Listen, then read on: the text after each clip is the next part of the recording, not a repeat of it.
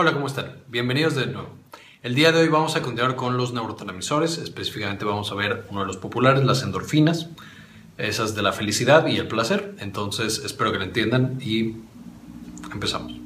Las endorfinas y los opioides endógenos tienen la fama, y muy importante, de ser las moléculas que causan placer y felicidad en nuestro cuerpo. Y es por esto que la mayoría lo conocemos. Ya sabemos que el ejercicio genera endorfinas, el chocolate, el café, todo lo que nos gusta en la vida genera endorfinas. Por lo tanto, lo que en verdad nos gusta en la vida son exactamente las endorfinas. Pero, ¿qué son estas moléculas? Estas moléculas son un poco más complejas que los otros neurotransmisores y son llamados neuropéptidos. Esto es vea que juntamos una gran cantidad de aminoácidos, tienen muchos grupos amino, y por lo tanto, este, y son sintetizadas principalmente del sistema nervioso central, entonces se llaman neuropéptidos. Esto no significa que su único lugar de síntesis sea el cerebro, debido a que muchos tejidos van a tener estos neuropéptidos como mensajeros. Los principales tres tipos son las endorfinas, las encefalinas y las dinorfinas. Sin embargo, una nueva y muy reciente acaba de ser descubierta, que son la nociceptina u orfanina FQ. Esta no me voy a enfocar en esa porque no sabemos bien qué onda con ella, apenas está eh, caracterizando su función y todo lo demás. Entonces solamente vamos a hablar de las tres más importantes, que son las endorfinas, encefalinas y dinorfinas. Las tres tienen propiedades muy similares. Entonces, cuando decimos que las endorfinas se liberan con X, por ejemplo, el ejercicio y nos hace sentir bien, probablemente las otras dos también estén implicadas. Ahora, su estructura química y los efectos van a ser similares al opio, especialmente los efectos, porque la estructura química, vamos a verlo después, puede ir cambiando y participa en el sistema analgésico, en el sistema de recompensa, en el autónomo, en el sistema reticular ascendente, en sistemas cognitivos, etcétera, etcétera. Entonces tiene una gran cantidad de funciones, no son únicamente para quitar el dolor o generar placer. Y vamos a ver que además de cosas en el sistema nervioso central, va a modular el sistema endocrino, del sistema digestivo, el sistema inmunológico, entre otros. Entonces, ¿cómo se forman? Pues evidentemente como son péptidos, van a seguir la síntesis que siguen todas las proteínas o prácticamente todas las proteínas del cuerpo, que es que la información está contenida en el ADN, en algunos genes, este se transcribe hacia una molécula de ARN mensajero, y ya que tenemos el ARN mensajero, en el ribosoma se va pegando aminoácido por aminoácido, generando una péptido y luego una proteína se va alargando esta cadena. Estas cositas negras que tenemos aquí sería la cadena de péptidos que se va haciendo más y más larga. En este proceso se llama traducción. También, eh, pues sí, básicamente traducción. Luego tenemos un polipéptido, o sea, una molécula ya grandota, y ya que tenemos la molécula grandota, tiene que irsele cortando ciertas partes para secretarse y que salga para tener una acción en otra célula. Entonces, ¿cómo se van a llamar estas proteínas grandotas antes de ser cortada, que van a ser los precursores proteicos? Vamos a tener una para cada una. La propiomelanocortina va a ser el precursor de las endorfinas, la preproencefalina va a ser el precursor de las encefalinas y la preprodinorfina va a ser el precursor de la dinorfina. Entonces, en esta proteína grandota vamos a tener una molécula o una proteína que se llama pre, muchas veces, otra que se llama pro. Estas normalmente son las que marcan al péptido para saber por dónde tiene que ir en la célula para irse mm, procesando hasta que llegue a su estadio maduro y después también la marcan para irla secretando. Sin embargo, otros péptidos también van a estar contenidos. Por ejemplo, en la propio melanocortina tenemos que esta grandota también contiene a la proteína ACTH, entre otras. Esto es muy importante porque junta justamente el sistema endocrino con el sistema nervioso. Esto ya lo vimos en la clase de glucocorticoides y estrés. Les sugiero que la vean si es que no se acuerdan. Pero entonces nosotros de nuevo tenemos la proteína grandota. Esta proteína va a tener muchas estructuras, muchos pequeños péptidos y va a tener la eh, molécula pre y pro. Y básicamente en el proceso de eh, maduración de este neuropéptido se le van a ir quitando estas partes hasta que nos queda únicamente el efector. En el caso a través de la propia melanocortina nos queda la beta endorfina. En el caso de la preproencefalina nos queda solamente la encefalina y de la preprodinorfina pues solamente la dinorfina. Y esa es la que va a tener una función en el cuerpo. Todas las células entonces, o todas las neuronas encargadas, van a estar constantemente secretando en pequeñas, pequeñas dosis estas, eh, estos neuropéptidos. Sin embargo, cuando nosotros queremos empezar a secretarlos más, vamos a necesitar que un promotor, esto es una molécula que entre y llegue justamente hasta los genes que contienen a nuestros precursores, este promotor va a hacer que aumente la transcripción de este RNA y RNA mensajero y por lo tanto que aumente la concentración de beta-endorfina, encefalinas y dinorfinas. Entonces los promotores van a ser muy muy importantes para aumentar la producción de estas hormonas y lo van a hacer al nivel de los genes de estas neuronas o de estas células que tengan que secretar estos neuropéptidos. Ahora, ¿dónde se localizan? ¿Cuáles son estas células en específico que secretan estos opioides endógenos? Pues tenemos una gran, gran cantidad de ellos, muchísimos. Aquí les muestro un cerebro de ratón en el cual se fue estructurando cuáles son las partes que producen este propio melancortino, o sea, endorfinas, encefalinas y dinorfinas, tendríamos aquí, los morados son endorfinas, eh, naranjas encefalinas y azules dinorfinas, y los que tienen receptores para estos opioides, o sea, las células que van a responder a estas moléculas, que van a ser para las endorfinas el rojo, que es el receptor mu, para las eh, encefalinas el amarillo, que es el receptor delta, y para las dinorfinas el verde, que es el receptor kappa. Aquí solo es importante mencionar que van a tener una relación de este tipo. Estas se van a comunicar entre sí.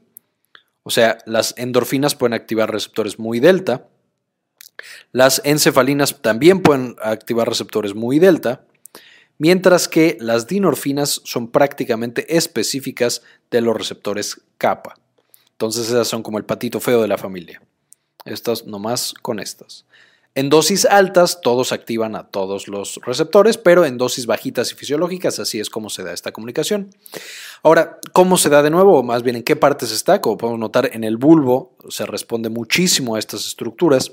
En el mesencéfalo también hay una respuesta muy importante.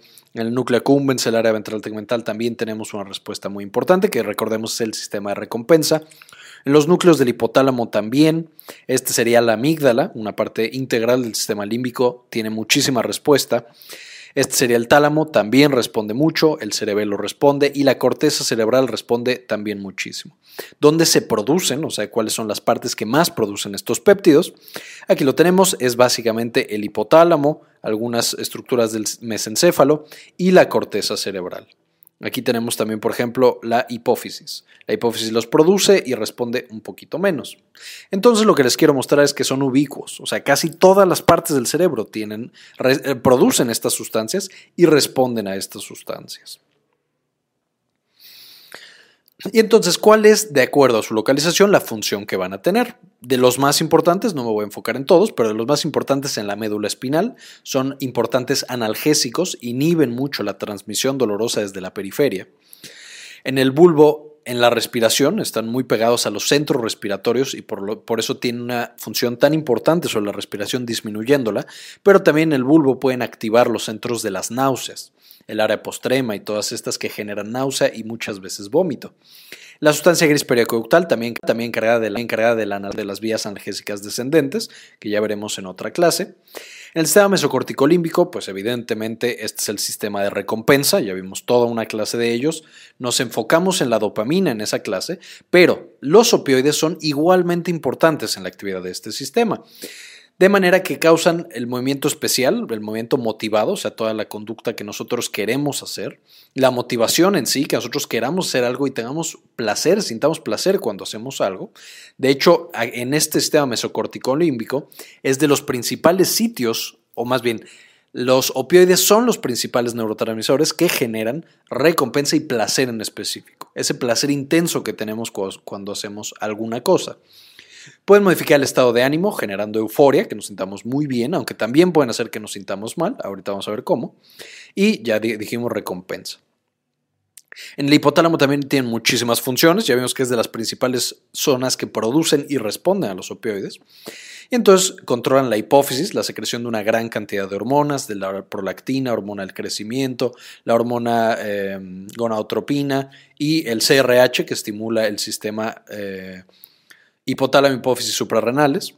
genera placer por la comida, o sea, cuando comemos se libera esta, eh, estos endorfinas hacia el sistema de recompensas para que nosotros volvamos a consumir alimentos, especialmente que sean ricos en azúcares y grasas. Y también tiene eh, un impacto sobre la conducta sexual, generando, por ejemplo, el placer del orgasmo. Se ha asociado fuertemente que el placer del el orgasmo es debido a una hipersecreción o un aumento en la secreción de las endorfinas.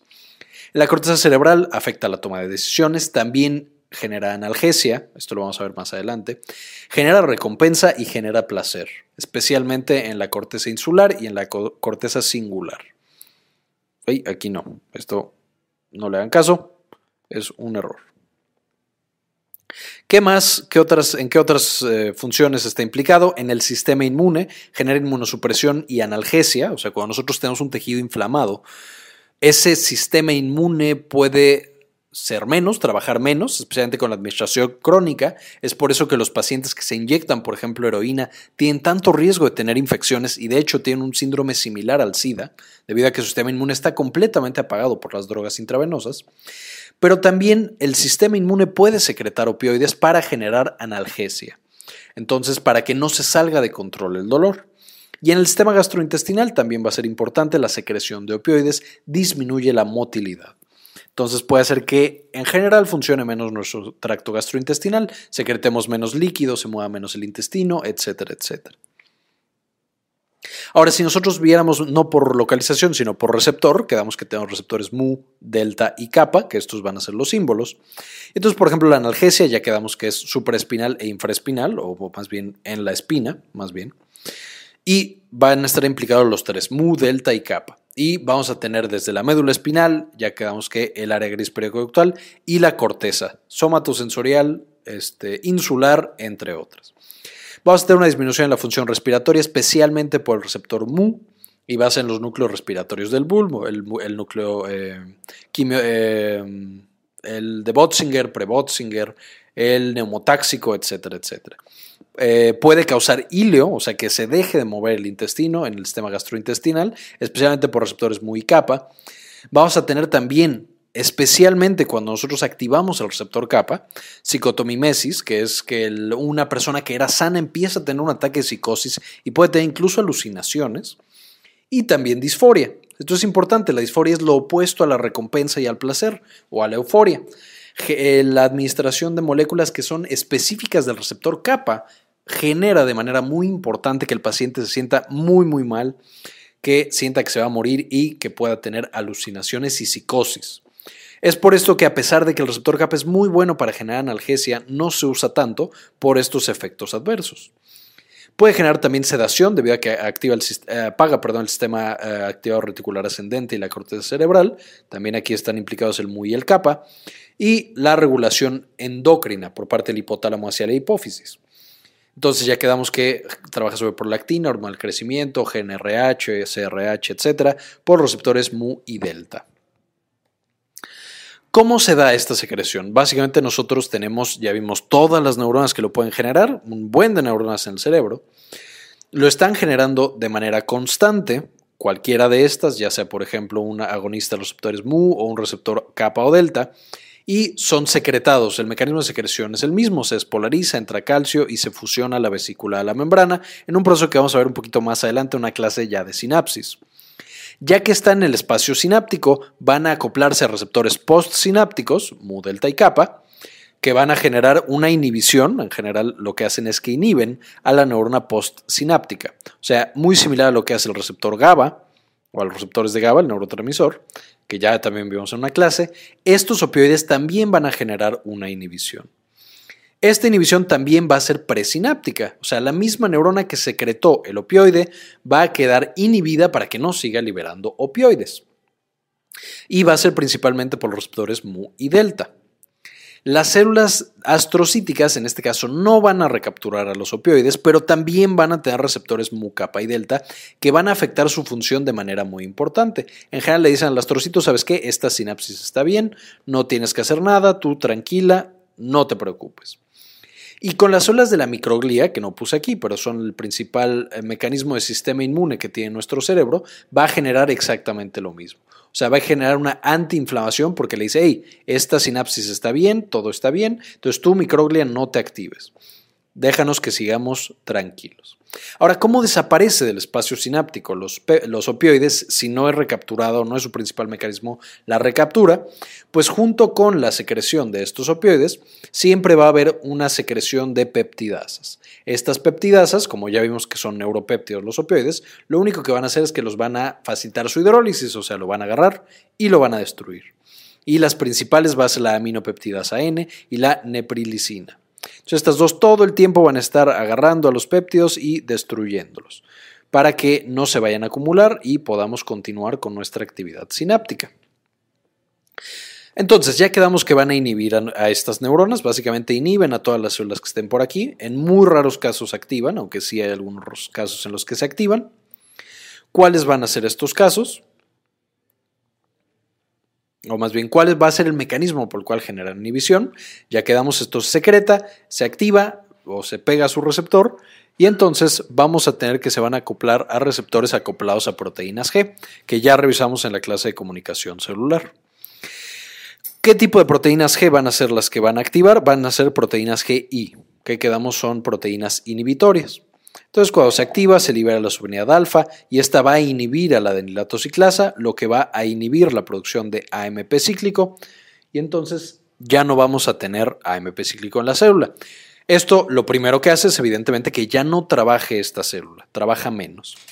Además de esta importante actividad inhibiendo el AMP cíclico, también van a directamente bloquear canales de calcio de manera que ya no puede entrar el calcio, que ya hemos quedado que es un importante segundo mensajero. Y como un tercer mecanismo, van a abrir canales de potasio, va a salir el potasio y entonces esta célula va a quedar hiperpolarizada. Ya no va a tener una actividad o va a ser muy difícil de activar. Además de esto, van a inhibir a otras proteínas G, o sea, cuando activamos una proteína GI, todas las proteínas GS y GQ de esa célula normalmente van a dejar de trabajar. Ya quedamos hay algunas células, especialmente el hipocampo, en el cual activan proteínas GQ, aumentando el calcio intracelular. Y también van a tener una importante actividad de mitógenos, o sea, cuando activamos esta proteína, por razones que no conocemos bien todavía, van a activar la vía de la MAP quinasa, que es un importante mitógeno, va a favorecer la mitosis, pero además de que es un mitógeno, las MAPkinasa van a inhibir la mitosis y van a proteger a la célula de la que estamos hablando. De manera que pareciera que estos opioides son citoprotectores, pueden proteger a nuestras neuronas y a otras células como vamos a ver ahorita. Otro dato importante es que, igual que pasa en todos los eh, receptores acoplados a proteínas G, una vez que nosotros activamos el receptor, sufre algo llamado desensibilización. Esto es que para que no se siga activando, vamos a tener varios mecanismos que bloquean a este receptor y ya no dejan que siga activo. Este es el principal mecanismo por el cual una droga, por ejemplo la heroína, si nosotros la administramos una vez va a tener un efecto muy muy intenso, pero si la seguimos administrando va a ir perdiendo el efecto, porque sus receptores ya no están respondiendo. Esto es en teoría bueno en el caso de la, heroína, porque pues el paciente ya no puede drogarse tanto, aunque vemos que solamente aumenta la dosis. Pero también en el caso de, por ejemplo, alguien a quien le estamos dando un opioide como morfina, si se lo damos por demasiado tiempo, sus receptores dejan de responder, ya no le generan analgesia y con el tiempo de hecho puede tener hiperalgesia asociada al opioide. Y bueno, ahora para checar la farmacología un poquito, básicamente cuáles son los principales efectos farmacológicos que nosotros buscamos en una persona a la cual le administramos opioides. Vamos a tener que hay otros, además del el más importante que es la analgesia, ahorita los voy a mencionar, pero eh, funciona también un poco para la disnea, puede tratar la tos, especialmente la tos crónica o neuropática, diarrea y, como ya quedamos, neuro y cardioprotección. Ahora, ¿cuál es el principal indicación o la principal cosa para la que usamos opioides, pues evidentemente es como analgésico. Y de esto tenemos dos grupos, los opioides fuertes y los opioides débiles. Ambos van a ser agonistas de todos los receptores, principalmente de los MU, pero también tenemos agonistas delta y, agonistas kappa. De nuevo, de ambos, opioides fuertes y débiles. Ambos se pueden usar para diferentes tipos de dolor, normalmente es de moderado a intenso y ambos van a tener efectos adversos similares. ¿Qué es lo que van a generar? Pues evidentemente el más severo es la depresión respiratoria y de hecho matan a la persona. Esta es la principal causa de muerte asociada al consumo de opioides, la depresión respiratoria. Es por ejemplo lo que le pasó a Michael Jackson o a todos los que se, se una sobredosis con opioides. Dejan de respirar y entonces el paciente muere. Otro efecto que es muy, muy molesto en las personas son las náuseas. Muchas veces llegan al vómito cuando usamos los opioides en una situación en la que no está bien indicada, o incluso en pacientes que está bien indicado. Puede generar hilio o constipación, o sea, una persona ya no puede ir al baño y puede incluso tener meteorismo, o sea, que se queda ahí todo tapado. Quedamos que especialmente con los agonistas kappa genera disforia, el paciente se empieza a sentir muy muy mal e incluso puede tener ataques de psicosis con alucinaciones genera inmunosupresión si nosotros lo administramos por mucho tiempo, especialmente a dosis altas. Esto es muy típico con los pacientes que usan heroína intravenosa, pero cuando nosotros tenemos un paciente al que le tenemos que manejar con morfina, por ejemplo, y se lo damos por mucho tiempo, el aumento o el riesgo de que empiece a tener una infección es muy, muy alto. generan también hipotensión ortostática, o sea, el paciente que toma eh, opioides normalmente cuando se para se marea, y esto es debido a que los opioides relajan los vasos y hace que disminuya la carga o la resistencia más bien. Genera trastornos endocrinos porque ya quedamos que inhibe la secreción de una gran cantidad de hormonas como el CRH, la GNRH y otras, y por ejemplo aumenta algunas como la prolactina debido a que inhibe al inhibidor, que sería la dopamina.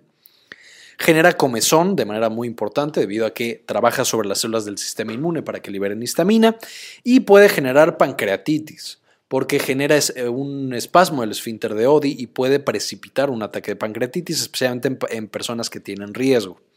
También es por esto que en el dolor abdominal no se recomienda tanto dar opioides fuertes o ningún opioide, debido a que puede, si es pancreatitis, precipitar o empeorar el ataque.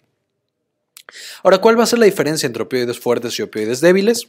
Los opioides débiles tienen algo llamado efecto de techo. Esto es, si nosotros con uno alcanzamos analgesia de 1, y con 10 de repente llegamos o alcanzamos analgesia de 10, si nosotros seguimos aumentando la dosis, por ejemplo a 50, ya no superamos el nivel de 10. O sea, tiene un efecto techo, tiene un efecto máximo analgésico. Mientras que con los opioides fuertes no existe un efecto techo. Mientras más analgésico demos, más analgesia puede tener el paciente. Si nosotros damos 50, el paciente tiene analgesia de 50. Si damos 500, tiene analgesia de 500. Es por esto que los opioides fuertes son de los principales medicamentos utilizados en dolores intratables, ya sea por cáncer, neuropáticos o cualquier otra cosa. Los opioides fuertes ofrecen la, opción de que mientras más demos, más analgesia genera. Pero por supuesto hay pacientes que tienen dolor tan intenso que empezamos a tener todos los efectos adversos posibles y podemos incluso llegar a la depresión respiratoria. Esto es lo que pasa, por ejemplo, con los pacientes que tienen cáncer o los pacientes terminales. Nosotros les damos opioides fuertes hasta que eventualmente se quedan dormidos, y ya no, ya no les duele, pero ya no pueden despertar, entran en un coma y llega un punto en el que pues fallecen por depresión respiratoria. Ahora, ¿cuáles son ejemplos de opioides fuertes? De los más importantes son la morfina, el fentanil, la nalbufina y la oxicodona, pero hay muchos otros. Y entre los opioides débiles está la codeína, buprenorfina y el tramadol. De especial importancia, o voy a hacer solo mención del tramadol, porque además del efecto opioide, es un importante inhibidor de recaptura de serotonina y noradrenalina, por lo que es una opción muy interesante para pacientes que tienen dolor neuropático, debido a que estamos actuando por dos mecanismos diferentes. Otra indicación muy muy fuerte y muy importante de los opioides es que disminuyen el trabajo cardíaco. ¿Qué significa esto? Cuando damos un agonista MU, especialmente la morfina, el corazón empieza a trabajar menos, hace menos esfuerzo, trabaja más despacito, se lo toma todo con calma, pues esto disminuye su consumo de oxígeno y de energía en general y puede mejorar e incluso ayudar a un paciente que tiene angina de pecho y que está teniendo un infarto.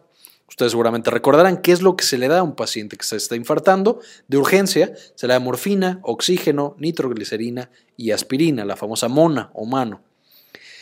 Esto es porque disminuye el trabajo cardíaco y también por este mecanismo que vimos que son citoprotectores, o sea, protegen a las células que están sufriendo daño de que se vayan a morir.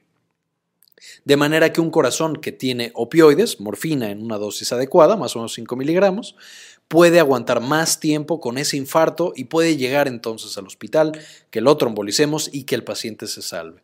Se está probando también para el infarto cerebral, sin embargo no ha sido tan exitoso y por lo tanto aún no existe indicación. ¿Cómo qué otra cosa lo podemos usar? Ya quedamos que para la tos se puede usar como antitusígeno, son agonistas M, MU, perdón. Se usa para tos intensa y normalmente neuropática, o sea, cuando ya tenemos algo en el pulmón que no nos deja y que todo el tiempo está generando tos. Y los principales ejemplos son la eh, dextrometrofano y la codeína, que quitan muy bien la tos, incluso a dosis más bajas de lo que genera analgesia, entonces el riesgo de adicción es bajo. Si se da a estas dosis bajas, no tiene por qué generar adicción y sí ayuda mucho con tos de difícil manejo. Sin embargo, evidentemente, si nos pasamos en la dosis, podemos generar sedación, que es el principal efecto adverso, y ya después todos los demás efectos adversos de los opioides.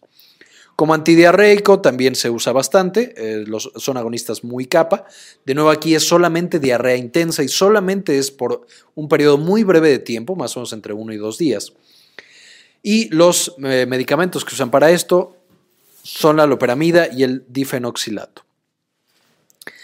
¿Cuáles son los efectos, los efectos adversos? De nuevo, generan sedación, híleo y megacolon tóxico. ¿Qué es esto de megacolon tóxico? Cuando el paciente tiene una infección. Evidentemente la diarrea muchas veces causada por esta infección y la queremos parar con los antidiarreicos, con estos agonistas opioides.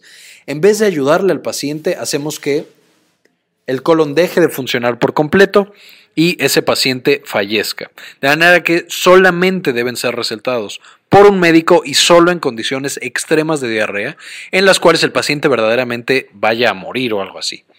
Y siempre debe de darse bajo, o sea, ya que se sabe el diagnóstico, ya que se sabe qué está causando el cuadro diarreico. Tenemos también agonistas de larga duración, de este el ejemplo eh, clásico es la metadona, y básicamente sirven para lo mismo, o más bien tienen los, mismos efectos que los demás opioides, pero se usa cuando el paciente quiere dejar su adicción a otro opioide, normalmente a la heroína. Si nosotros damos metadona, que tiene un tiempo de vida media muy largo, entonces lo administramos y va a estar en el cuerpo mucho, mucho tiempo.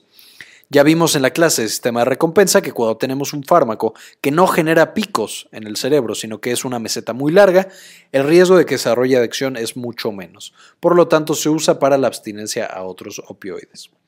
Y por último, los antagonistas, estos se usan cuando tenemos una intoxicación por opioide, básicamente bloquean a todos los receptores, principalmente al MU y el delta, especialmente el MU, recuerden que es el que causa la depresión respiratoria.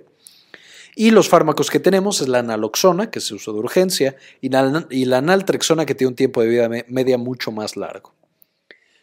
Entonces, cuando llega un paciente que está intoxicado por opioides, o sea, nos llega y está o confundido, sedado a lo mejor, y algo muy característico es que tiene los ojos con una miosis intensa, se llama que tiene los ojos en em,